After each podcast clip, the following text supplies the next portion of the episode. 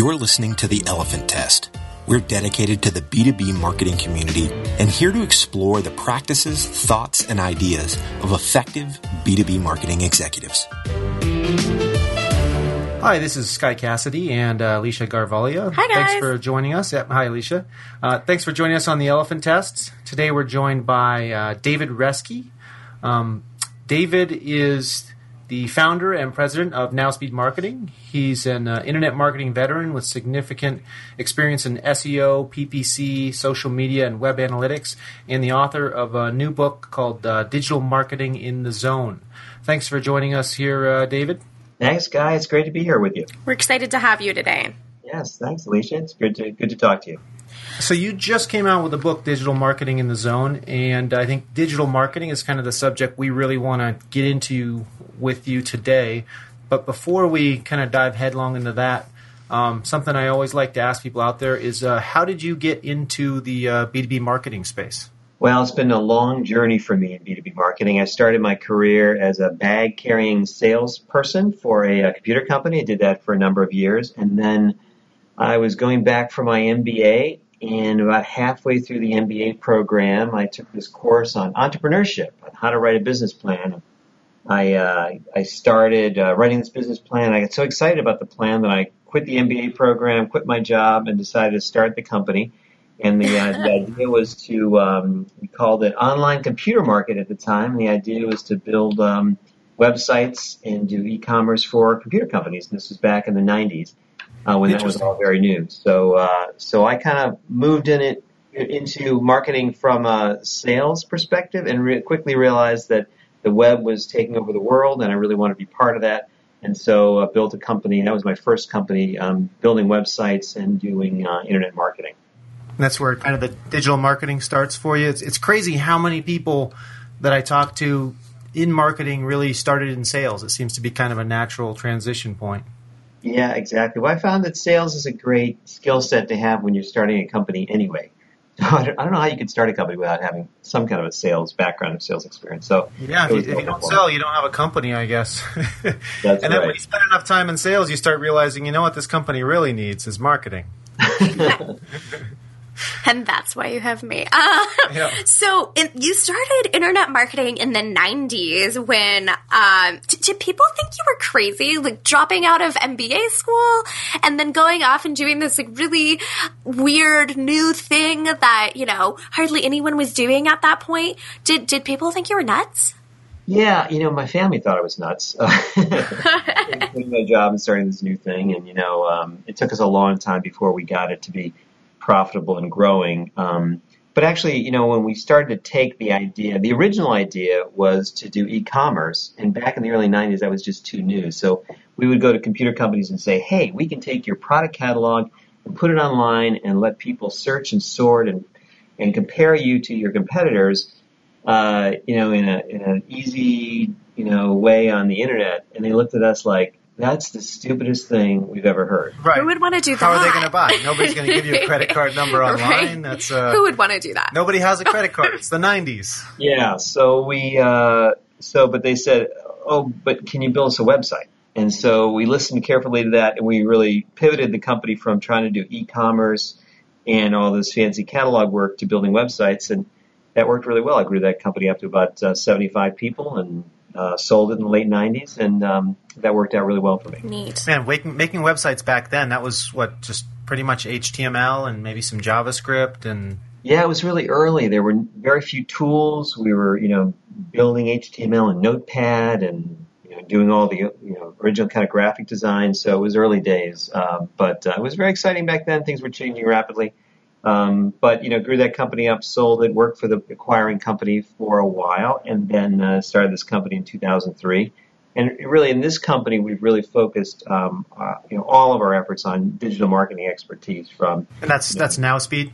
with NowSpeed, right? And so we really, uh, you know, doing all the core services. Really started with email marketing, evolved into doing SEO, uh, PPC, digital advertising, social media, and then just really probably in the last four or five years, re-added website design development to our mm-hmm. mix. And so we've got a we've got a nice suite of services we help clients with. So that was, I think you just covered it, but one of the questions I wanted to ask you was when it comes to things like digital marketing. If you could kind of give us an an overview of what does digital marketing include? I, I mean, I think it's as you said, it, it's changed over time, but what kind of services are covered in digital marketing? Are, are, we looking at you know everything you listed off there? Is that it, or are there other services?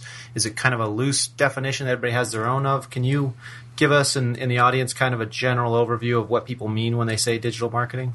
Yeah, di- digital marketing can mean a lot of things to a lot of different people. The way that I think about it is really a set of online techniques you can use to drive traffic, uh, convert that traffic to leads, and nurture those leads to become customers. So the, the model we use is drive, convert, and nurture. And that's that's really kind of a B2B centric model, which I know is what your audience is primarily focused on. So in, in driving traffic, we think of great tools to drive traffic are obviously email marketing, um, if you have a good list especially. Um, organic search uh, can be a great way to drive traffic through free traffic from the search engines, and then digital advertising. So, you know, and today that means probably Google, uh, and then social media advertising, and then a whole range of other tools. In, in, Convert, that means you know using your website, landing pages, content, social media sites to convert that traffic into leads or into some kind of engagement. And then in Nurture, it usually means um, you know using email using tools like remarketing or social engagement to nurture those leads to become customers. So that that that model usually works pretty well for me. Is you know the three core steps to to get leads and to get customers. So it's really about. Is it usually about the direct lead generation, not so much brand development, but there's a there's a hard lead at the end of uh, of the digital marketing stuff, or is there some sort of combination between those two uh, parts of marketing? There is a there is definitely a, a confluence of those two ideas. Uh, the way I think about brand building is that we usually do that as a byproduct of the lead generation products. We're not primarily a digital marketing branding firm, so you can definitely use digital advertising and all kinds of techniques to build engagement or you build your brand. Um, I like to do that as a byproduct of generating leads. So if you do digital advertising to get leads, you get often you get branding as a result. Uh, if you just get if you just do branding activities, you don't often get the leads as a result. I guess that's probably part of the coming from sales. There, you uh, you need that hard lead at the end to really see the uh, the effect of the marketing. That's right, and that's really what most of our clients are willing to pay for. They they don't usually pay us to do brand building. They usually pay us to drive leads that become customers. Right. They want that hard, measurable result at the end. Exactly. I can see that. Yep, yep. To, to your broader question, I think there are probably a, set of uh, legitimate brand building digital marketing activities that people could do as well. You could do digital advertising uh, email just to build brand or engagement. Uh, we, we happen to just focus on the lead generation aspects of these. Things. Okay. So I'm curious, you, in your experience, has it worked very well to do kind of the um, lead first brand as kind of almost an afterthought or secondary? I know that's not necessarily your ex- area of expertise. I just kind of yeah, sense talking about it. Well, so if we're using something like digital advertising, um, let's say you just want to get impressions uh, out there. So if I use a Google account to get you know to get leads, I can get you know a, a million impressions for very very little money on the internet to just right. in visibility. Um, so yeah, you can definitely use the internet to get that that brand visibility. But if you also then have in that ad, you add a call to action with a good landing page, then you can get the brand visibility and then you know get somebody to do something, which is raise their hand and maybe say, hey, I'm interested. Uh, tell me more. I want to download some content or I requested a demo or something like that. And we want to turn that into a lead often. So do you okay. think a lot of the companies you're working with are doing branding activities separate from what they're doing with you and they're really focusing with you on the on the lead generation for their sales team and is that do you think that's what's happening a lot there uh, i don't know all the things they're doing outside of working with me um, but I think that they're leveraging, uh, you know, these integrated programs that we created to do both brand building as well as lead generation. In other words, we, we put them all together.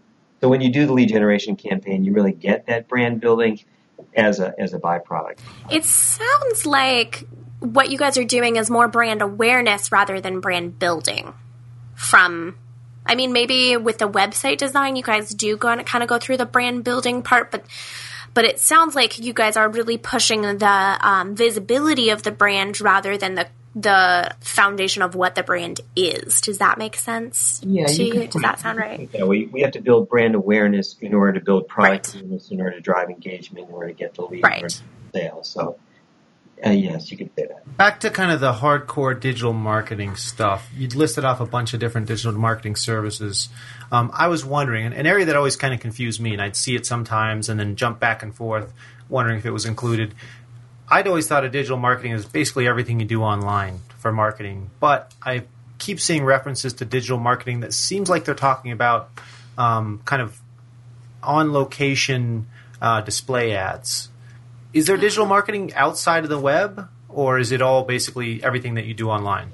I think it's everything that you do online. It's it's way more than just display ads. Um, that's just a, in my definition, that would just be a, a component of a digital marketing campaign. Want Oh, these were on site, meaning not on website, but like physical in physical locations.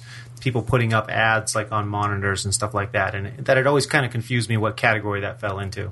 Yeah, I, I think you could, if you're going to do digital display ads like in store, I think you could call it digital marketing. Um, there's also, yeah, yeah, there's new, new things coming up all the time. So I wouldn't be surprised if there's a much broader definition of di- digital marketing than uh, the things that I focus on. Makes Okay. sense. It is an always changing and pretty fluid topic. So you you listed off a handful: the email SEO, PPC, social media. Um, I guess do you have a favorite in there? Is there something you usually start with? Well, it's a good question. I think that you know clients, to clients with um, big budgets who want comprehensive campaigns, they want to do it all, right? So they they want an integrated program to drive traffic, they want to convert it, they want to do lead nurturing, they want to do the whole thing.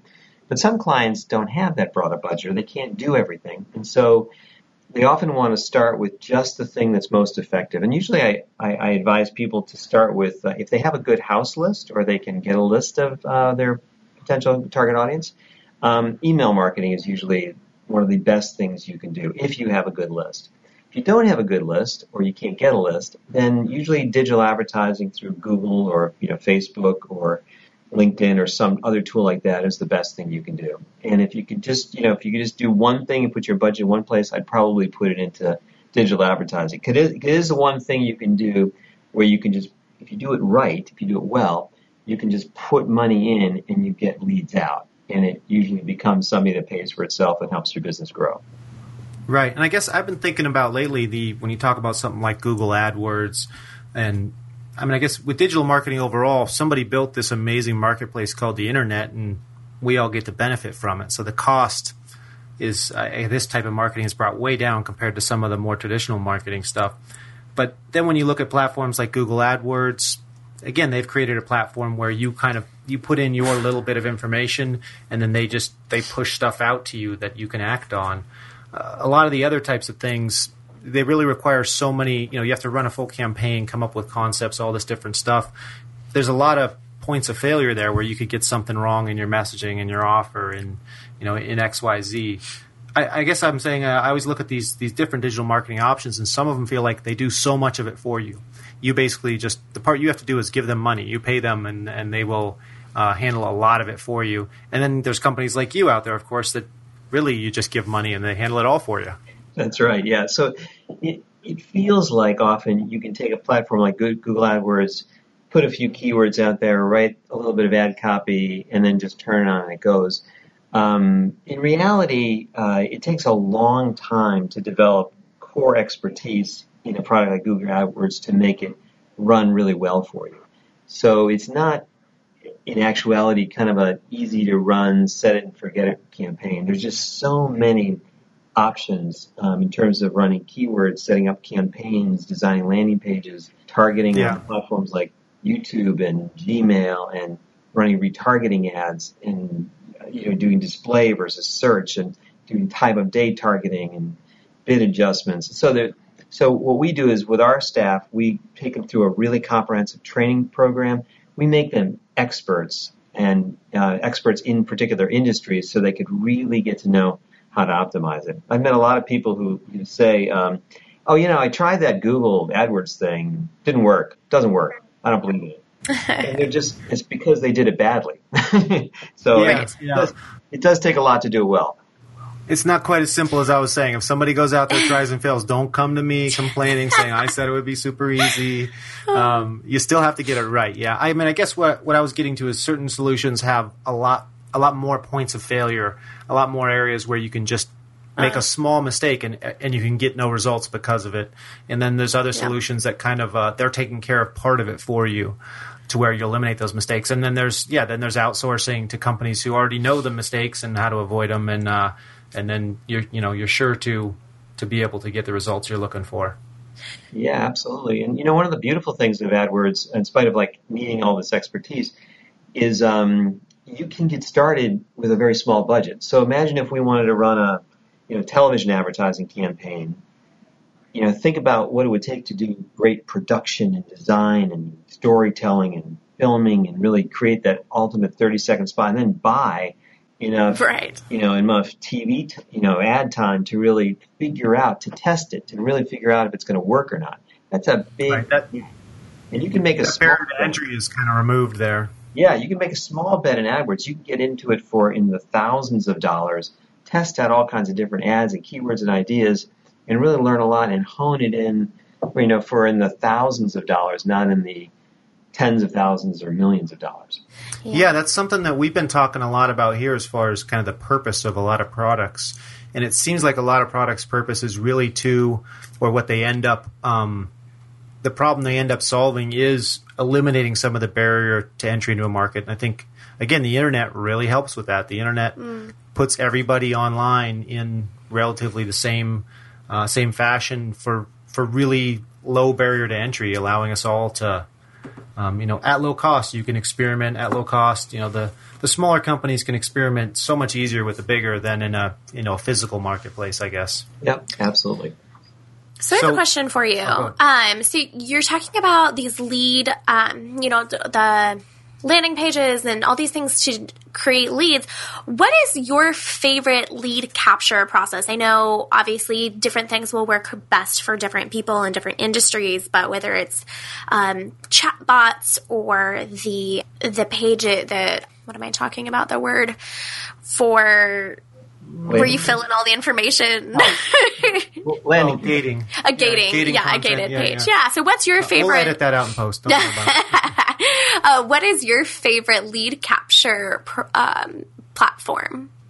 Well, you know, for years we've used landing pages really effectively. So if you drive the right kind of traffic, whether it's organic traffic or email traffic or you know search traffic, you drive them to a really well designed website with a great landing page, with a you know good call to action, solid offer, easy to use form, all those core landing page design principles, you can get really good lead flow. So landing pages are always our go to platform. Now in some markets, the nature of the call to action really lends itself to a phone call rather than a landing page form because you want to have a conversation with somebody who needs more information um, than a, just a landing page. So you, you kind of want to move the buying process faster by not taking them to a landing page with a form, but just take them right to a phone call. And the beautiful thing right now that's happened in the last couple of years is mobile advertising has come on really strong and mobile traffic's come on strong. So we can use ads that feature phone numbers where people do a search on a mobile device and they just click to call and they're instantly connected to somebody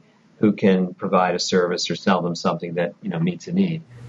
Right, David. Where do you come down on the uh, having kind of multiple call to actions or multiple directions people can go? You're saying directing to a landing page, but sometimes a phone number. Do you do campaigns sometimes where they have the option to to do either, either fill out a landing page or call, or do you like to kind of stick to one? Yeah, we can. We usually want to test those one at a time because we usually don't want to give people more than one thing to do because it can kind of confuse them. But on a landing page, you might put a phone number on it, but the primary call to action is going to be fill in the fill in the form. Um, so I, I usually like to have you know one thing to do, but then you can also test. You can say, well, let's put the phone number on, do an A/B test with the phone number on, with the phone number off, and really see which one's going to be better. Um, I was going to add too, um, Alicia, you mentioned chatbots. Chatbots are also something Uh-huh. we've been testing really in the last uh, six months, and I'm really excited about that because that provides a different kind of experience and different kind of call to action. For some of our clients, that's working really well. And the nice thing is you can just put that, you know, put a chatbot on every page on your website, and it drives really instant engagement without you know having to have uh, people go to a landing page. It just be, basically the landing page experience you know gets populated through the whole website. So that, that's a that's a third great way to engage people. David, quick clar- clarification on chat chat bots.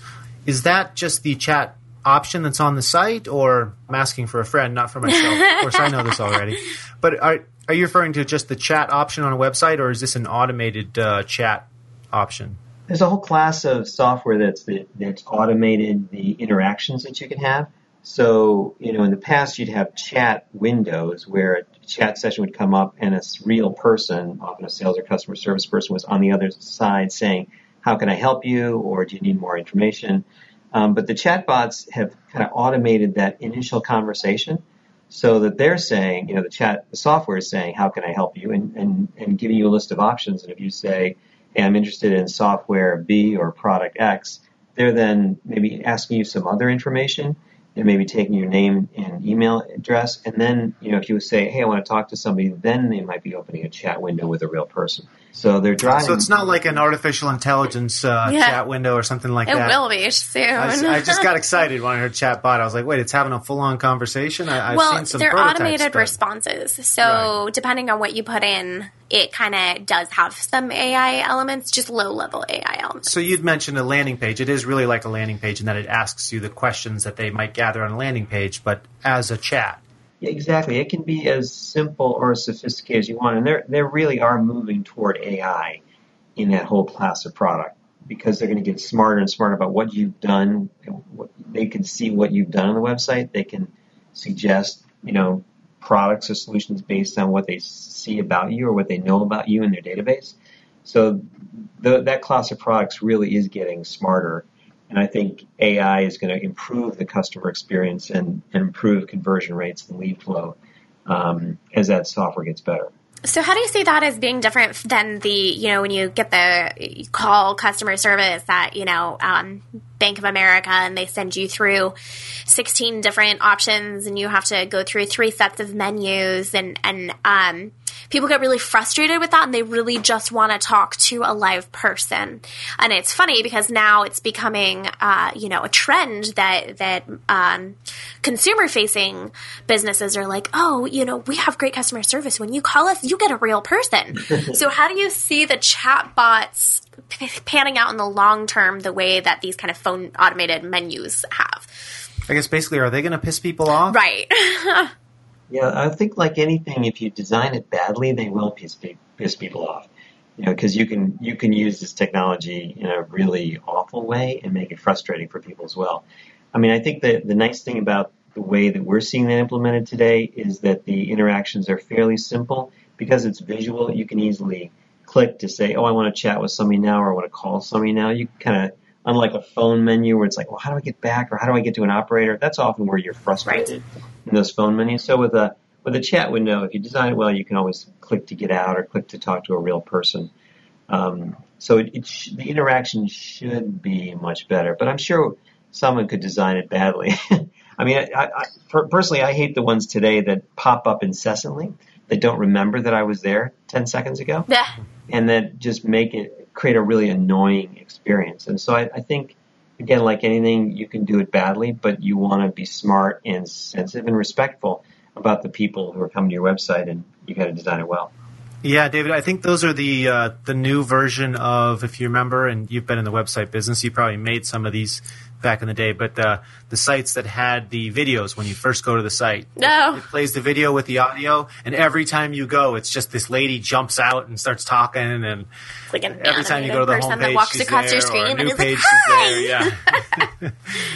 I know it's super annoying. So you know, I think as marketers, we get a new toy and we start annoying people with it. yeah. It's like all you know, there are thousands of different marketing software applications right now, and every one of them can be used really well and improve your customer experience and improve your lead flow and and every one of them can be used badly. And so that's one of the reasons we exist as a firm because we have experience. We can take that, help people with that shortcut to, you know, do it right and save time and money by by uh, using these tools well. So you said that you're excited about the chat bots. Are there any trends that you're like particularly not excited about that you're just kind of hating on a little bit right now? Oh, interesting question. Trends that I'm that I'm thinking about um, could be bad. I, you know, I wonder um, what's happening with mobile. I mean, mobile mobile advertising and mobile content. We're, we're all kind of moving toward mobile. More and more of our um, experience is mobile. But I think that you know sometimes if we take the old website experience and don't really create a really good mobile experience or a you know a, a good you know, landing page experience if people want a lead, then I think that that could be done badly. So I, I think mobile is one of those areas where you really have to think very carefully about the customer experience and what you want it to be like. Because um, you don't really want to just necessarily replicate the website experience, a long form or something bad, uh, you know, that's that's difficult to use on that small mobile device. Right. So, were you getting excited when phone screens started getting bigger? Because it does make that, that website to mobile interaction a little bit. I mean, I remember back in the day when you try to look at a, a website on a phone and it was, unless it was specifically made for the phone, you just got this weird mixture of characters and images and stuff. Yeah, I am excited about that. I think that uh, as marketers, we just need to make it simpler and easier so that it's it's just easier to find what we're, we're looking for in that, rather than making it super complicated because you just can't do that many things on that on that mobile device. But um, right, you know that that's just an important area. You know, I mean, it, give the, them one option, kind of. Yeah, uh, Alicia, back to your question about what I'm a little concerned about is I, I, do wonder where all the tracking is going in this. I mean, we're in the business of tracking yeah. data, so I yeah. do think that there is a massive privacy issue looming and I think there is a role for maybe regulation and government to make it easier to protect our, all of our privacy because being in this industry, we, we kind of see how much data there is on us all the time. And most of the time I don't care because I get offered a, you know, the right shoe or the right exactly you know, better for me. But in right. you know in the wrong hands in a, in a privacy situation, I don't necessarily want that going the wrong place. So I, I think that's that's an interesting society issue that uh, all this marketing uh, content and data uh, we need to address that as a society. Yeah, there's a couple big updates in that area recently. What there's the uh, the cable companies being allowed to you know uh, basically sell your information now uh, and then also LinkedIn just had a, a, shift recently where they put out a change to their terms of use, I believe it was, maybe pri- privacy policy, one of those. I always get confused. But um, basically saying, hey, we're going to be selling access to all your information to third parties for their for their tools. So it's going to be interesting to see what comes out of kind of both of those areas as far as access to data goes. The one's kind of more on the consumer side, but LinkedIn is definitely a uh, you know a, a big B two B tool there. Yeah, and I think that they're probably just following the trend of everybody else um, because people are just selling our data all the time or using it for other marketing purposes. So we as oh, yeah. consumers just need to be uh, careful. And I think you know one of the things that could happen is there's a you know new browsers out there. I think there's a new Firefox browser that just basically makes you invisible on the internet. So if, what you're saying, it's like private all the time. Right, and so if if that takes off, that takes away a lot of the ability of marketers to personalize and customize your experience. So, you know, that, huh. that could make yeah. it much more difficult for us as marketers to provide better and more personalized content. Um, but it might be the natural consumer response to the, you know, the sense of loss of privacy. Kind of gives more control to the properties like LinkedIn, though, I mean, because they have they have your information inside. So you've basically you've you've given them permission to know who you are and have all this info right.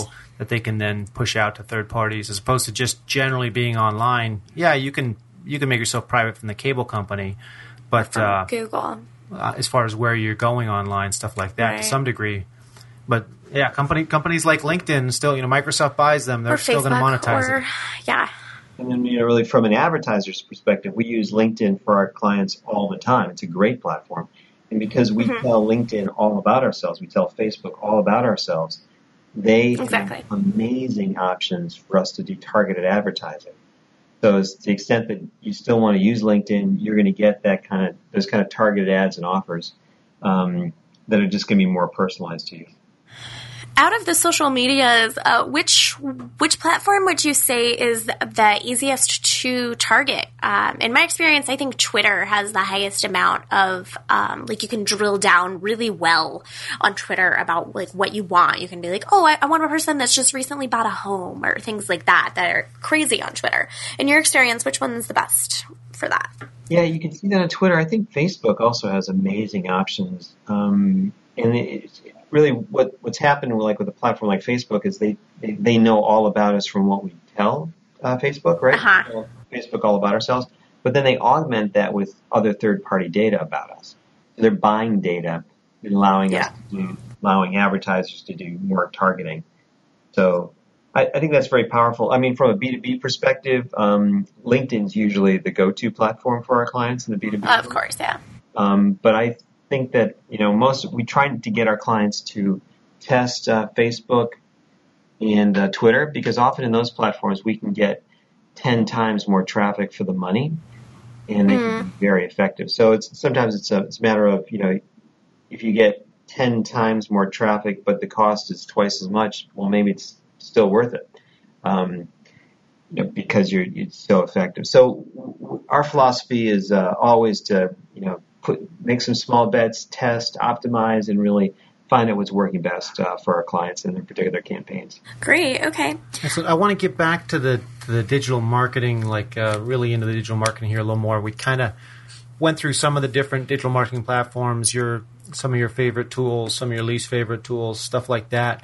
Um, can you give us kind of a general overview and anything that you'd really love to cover on digital marketing? We we got a bit more time here, but I want to make sure we get in, you know, anything you really want to say about digital marketing, about kind of what you guys specialize in there, where things are at, where they're going, all that kind of good stuff. Sure. Well, I might take a step back and mention the book that I just wrote, uh, Digital Marketing in the Zone. And the, the framework that I thought through for the book really helps people think you know, more strategically about digital marketing than tactically around some of the techniques that we've been talking about. Um, and I really wrote it because the world has changed for many marketers. It used to be that you know people would um, kind of go to salespeople to get information about products and services. Now they're really doing a lot of self-service, and marketing has become more important than, other, than ever. And many marketers are really confused and frustrated because there are just so many tools out there. So in the digital marketing zone uh, system, I've created a six step process for people to think strategically about digital marketing. Kind of starts with strategy and planning, goes into the team and the vendors and the processes you set up. The third element is data and technology. The fourth element is content. Fifth element is your website. And then the sixth element is the marketing programs that we've been talking about. So, you know, it's a, it's a great framework to kind of think about, you know, am I, am I as a, as a marketer or marketing leader doing everything I can strategically to make my organization, my company world class as a marketer? Um, and as you kind of walk around through that, I've actually included in the book a uh, basically a uh, digital marketing checkup, 30 questions to get started to help you think about whether or not you're world class in those areas. And and I hope the book will really help people, you know, get to the next level in their marketing expertise. So, how would you, if you had to break it out? Um, I always look at I look at certain marketing products and I think, oh, that's for this size of company, and that's for that size of company. When it comes to digital marketing, at what point should people just be going out and getting a book, like maybe Digital Marketing in the Zone by David Reske? um, and at what point should they be, you know, looking to uh, do their own digital marketing, study up on it? Again, something like getting a book, doing their own digital marketing versus um, jumping over to having a firm do the digital marketing or having dedicated people inside. Do you have kind of thoughts on on what levels, what size of company, what budgets people should really be looking at these different ways of approaching it? Yeah, it's a good question. I think it's it's kind of all of the above, and it's it kind of depends on what your what your budget is. I think the the reality is that it's it's almost impossible for one person organization to be an expert in all areas, right? So it's hard to be an expert yeah. strategist planner, you know, expert on budgets and optimizing analytics and be great at team building and process and be great at every marketing tool from, you know, HubSpot to Google Analytics to Facebook and AdWords and, you know, all the, to writing content and being great at social media posting and building websites and, you know, it's just and oh. also who has the time for everything? Right. Yeah, even if you can do most of it man. So you can be a race car, or you can be a motorcycle, or you can be a bus, but you can't be all of them. and you yeah no one has the time to do that. So if you're very if you're a you know startup or do it yourself or small business yeah you you pick your battles and you build a little website and you do a little AdWords and you kind of do stuff. But if you're a serious business you've got to have experts who know what they're doing who are world class in all these areas and and that's the big message of the book um, you really got to take it to the next level so that you get out of a mode a lot of a lot of marketers live in this mode of I tried, it didn't work. I'm frustrated. I'm confused. I'm anxious. I'm, you know, and the goal of the book, the, the title, really, Digital Marketing Zone, is there is a place where you don't have to live that way. You can be happy and successful. You can have the skills and the talent, and you know, you can all be working really well for you. And but in order to do that, you've got to really, you know, work all elements of the system, and either do that internally and hire all the right best people, do that with vendors, do that with agencies. But at some level, you got to say am I really in this? Am I going to have the right strategy that aligns with the right people and the right process and the right data and the right tech and the right content? And, I got a website that I'm proud of and I, all my pro- programs are firing on all cylinders. That's the vision that I want to see. You know, people are, and I call that in the zone where people are really, you know, running everything and they're, they're happy and successful in their, in their marketing. That's the in the zone part of digital marketing in the zone. That's exactly right. So I guess that goes into something that I like to ask a lot, which is so if everything's running smoothly like that, that's great, but that's probably pretty rare. Every time I've seen things, even when once you get something right, especially online, somebody changes something, Right. something you know, or everybody else starts doing it that way, so it doesn't work anymore in marketing. It's Like, obsolete. You know, it becomes annoying instead of novel, that kind of thing. So, I mean, things can run really great. You can get things running smoothly, but then you're not done. You have to keep adjusting, keep changing things. Do you have any examples or stories, anything like that, of of kind of uh, I guess I'd say things times when things didn't all run so great and smooth, campaigns that kind of uh, something something got in the way and, and tanked uh, the uh, the progress at least momentarily. Oh yeah, I've got lots of stories like that. So we lots of Any, I guess, your clients would let you share. right great, we don't have to name names there's, there's and there's a number of examples in the book too. But um, you know, one of the things that that happens usually the challenges that I found are the strategic challenges where you're you're focused on the wrong things. Like we had a client uh, last year, a software company, and they were doing a lot of digital advertising. They were, you know, we were doing a lot of SEO we're optimizing their website. Things are going really well, and we're driving leads. And all of a sudden, the CEO says, "Oh, we're done. This isn't working. Uh, uh, you know, you know, we're done with this campaign." And you know, we tried to dig Right. deep, like all of our metrics are going the right direction. We're getting leads. It's working. You know, this thing's going. why SEO is going the right direction. Keyword visibility is going up. And so all the all the metrics are good, but we you know we dug a little further and we, we found out oh you know we've changed direction. We're not selling direct anymore. We're selling through the channel, and so Ah. the channel doesn't want So it had nothing to do with the campaign, really. It was kind of so what they were doing. exactly it's a strategic problem. The strategic problem is I you know I don't want to get leads. I want to have the channel get leads, and I give and and so they're going in different directions. So that that happens uh, sometimes. Or we're working with a client. Uh, we worked with a, a client in business consulting, kind of a high end business consulting firm, and we're generating engagement, and the traffic's going up. And so to your point, we're building their brand, and the CEO comes back and says, "Oh, I don't want to do this anymore." Because all the leads that were coming in are low level people, and he sells to CEOs in the Fortune 500. He's a strategy Yeah. consultant. So it's kind of a mismatch between what digital marketing can do and what you know the CEO kind of wants for a lead. So you know I think those Right. are the those are the biggest challenges we face. You know, making sure the strategy is aligned with you know the the right programs to achieve the real objectives. Right. I guess so. We're getting pretty close to uh, to running up against time here. I got a couple more things I want to go over. One general one here is uh, uh, B2B marketing advice. Do you have any just like quick hitter advice for B2B marketers? Yeah, and actually at the end of the book, I have a chapter called the Digital Marketing Hack. so it's a list of things you just should do like today to fix your, you know, programs. And I, and I would just start with you know, let's call it alignment. You know, if you're running advertising, make sure that the keywords you're running on go to an ad that makes sense with a call to action that's reasonable, that goes to a well-designed landing page, and your tracking all makes sense. So I've said a lot of things there, but in every one of those pieces, I've seen innumerable times where you know people have bad ad copy that doesn't make sense. They have bad landing pages that people don't know what to do with, uh, and they have offers that are confusing and or value it don't have any value. So, and and Right. and even deeper, their tracking doesn't work. So even if it was working, they would have no idea. So I think you know at a minimum, just start there. Just make sure if you're running any ads or your website, you know you've got a call to action, it's got a well-designed landing page, good offer, and your tracking works, and you'll be like So kind of double 50. double check the lead flow that everybody can actually make it through. Exactly. And just make sure that makes sense, and you'll be uh, you'll probably double your lead flow just by just by doing that. Yeah, oh yeah, we've seen campaigns where simple things like everything was put together beautifully, but there was a link that had a typo in it or something like that. It wasn't tested, and you wonder what where'd the results go? Oh, your primary link didn't work. Exactly. Yeah. Yep. That, that kind of thing can hurt. I could see that. I guess that's where a double meaning of the word hack and hack comes in. That's right. Yep. Want to make sure that you Don't don't hire a marketing hack or you'll uh, you'll have a problem.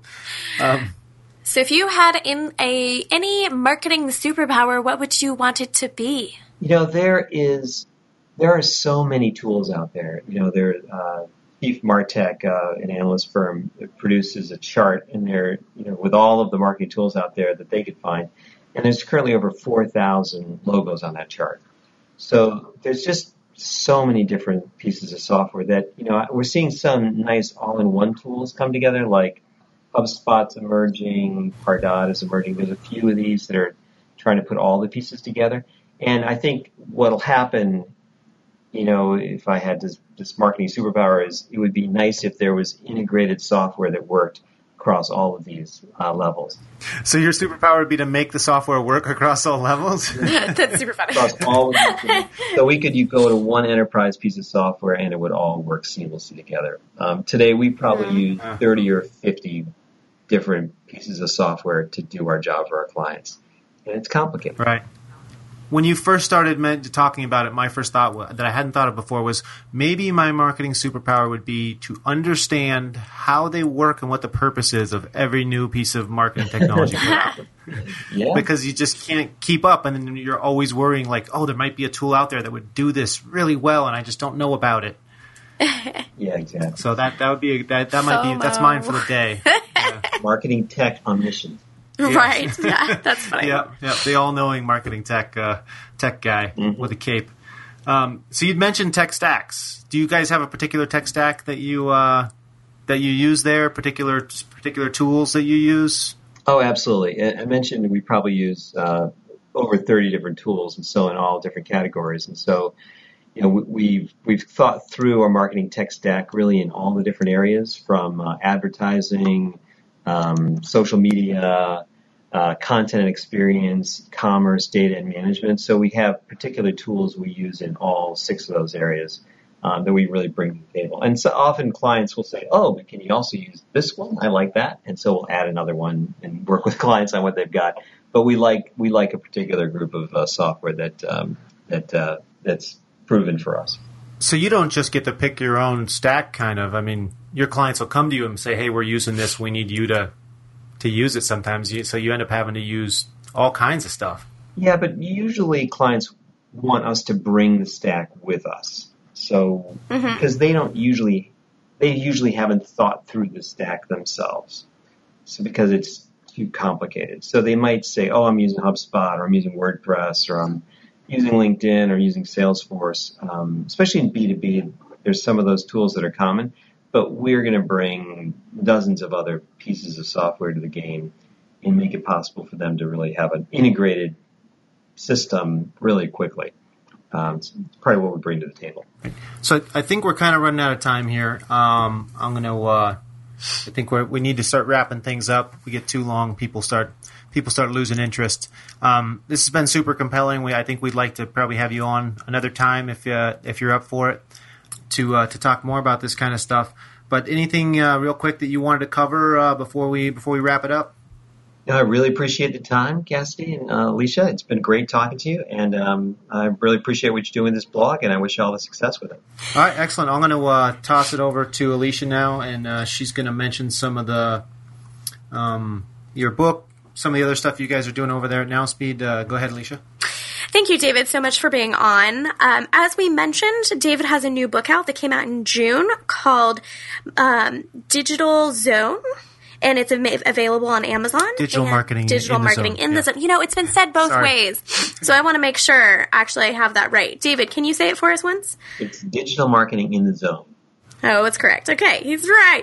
Digital marketing in the zone. And you can find out more about his company and what he does at nowspeed.com. Um, you can find show notes for this episode on elephanttest.com. And thank you for listening. Thank you again, David. Thanks for having me. Thanks, David. A quick word from our sponsor.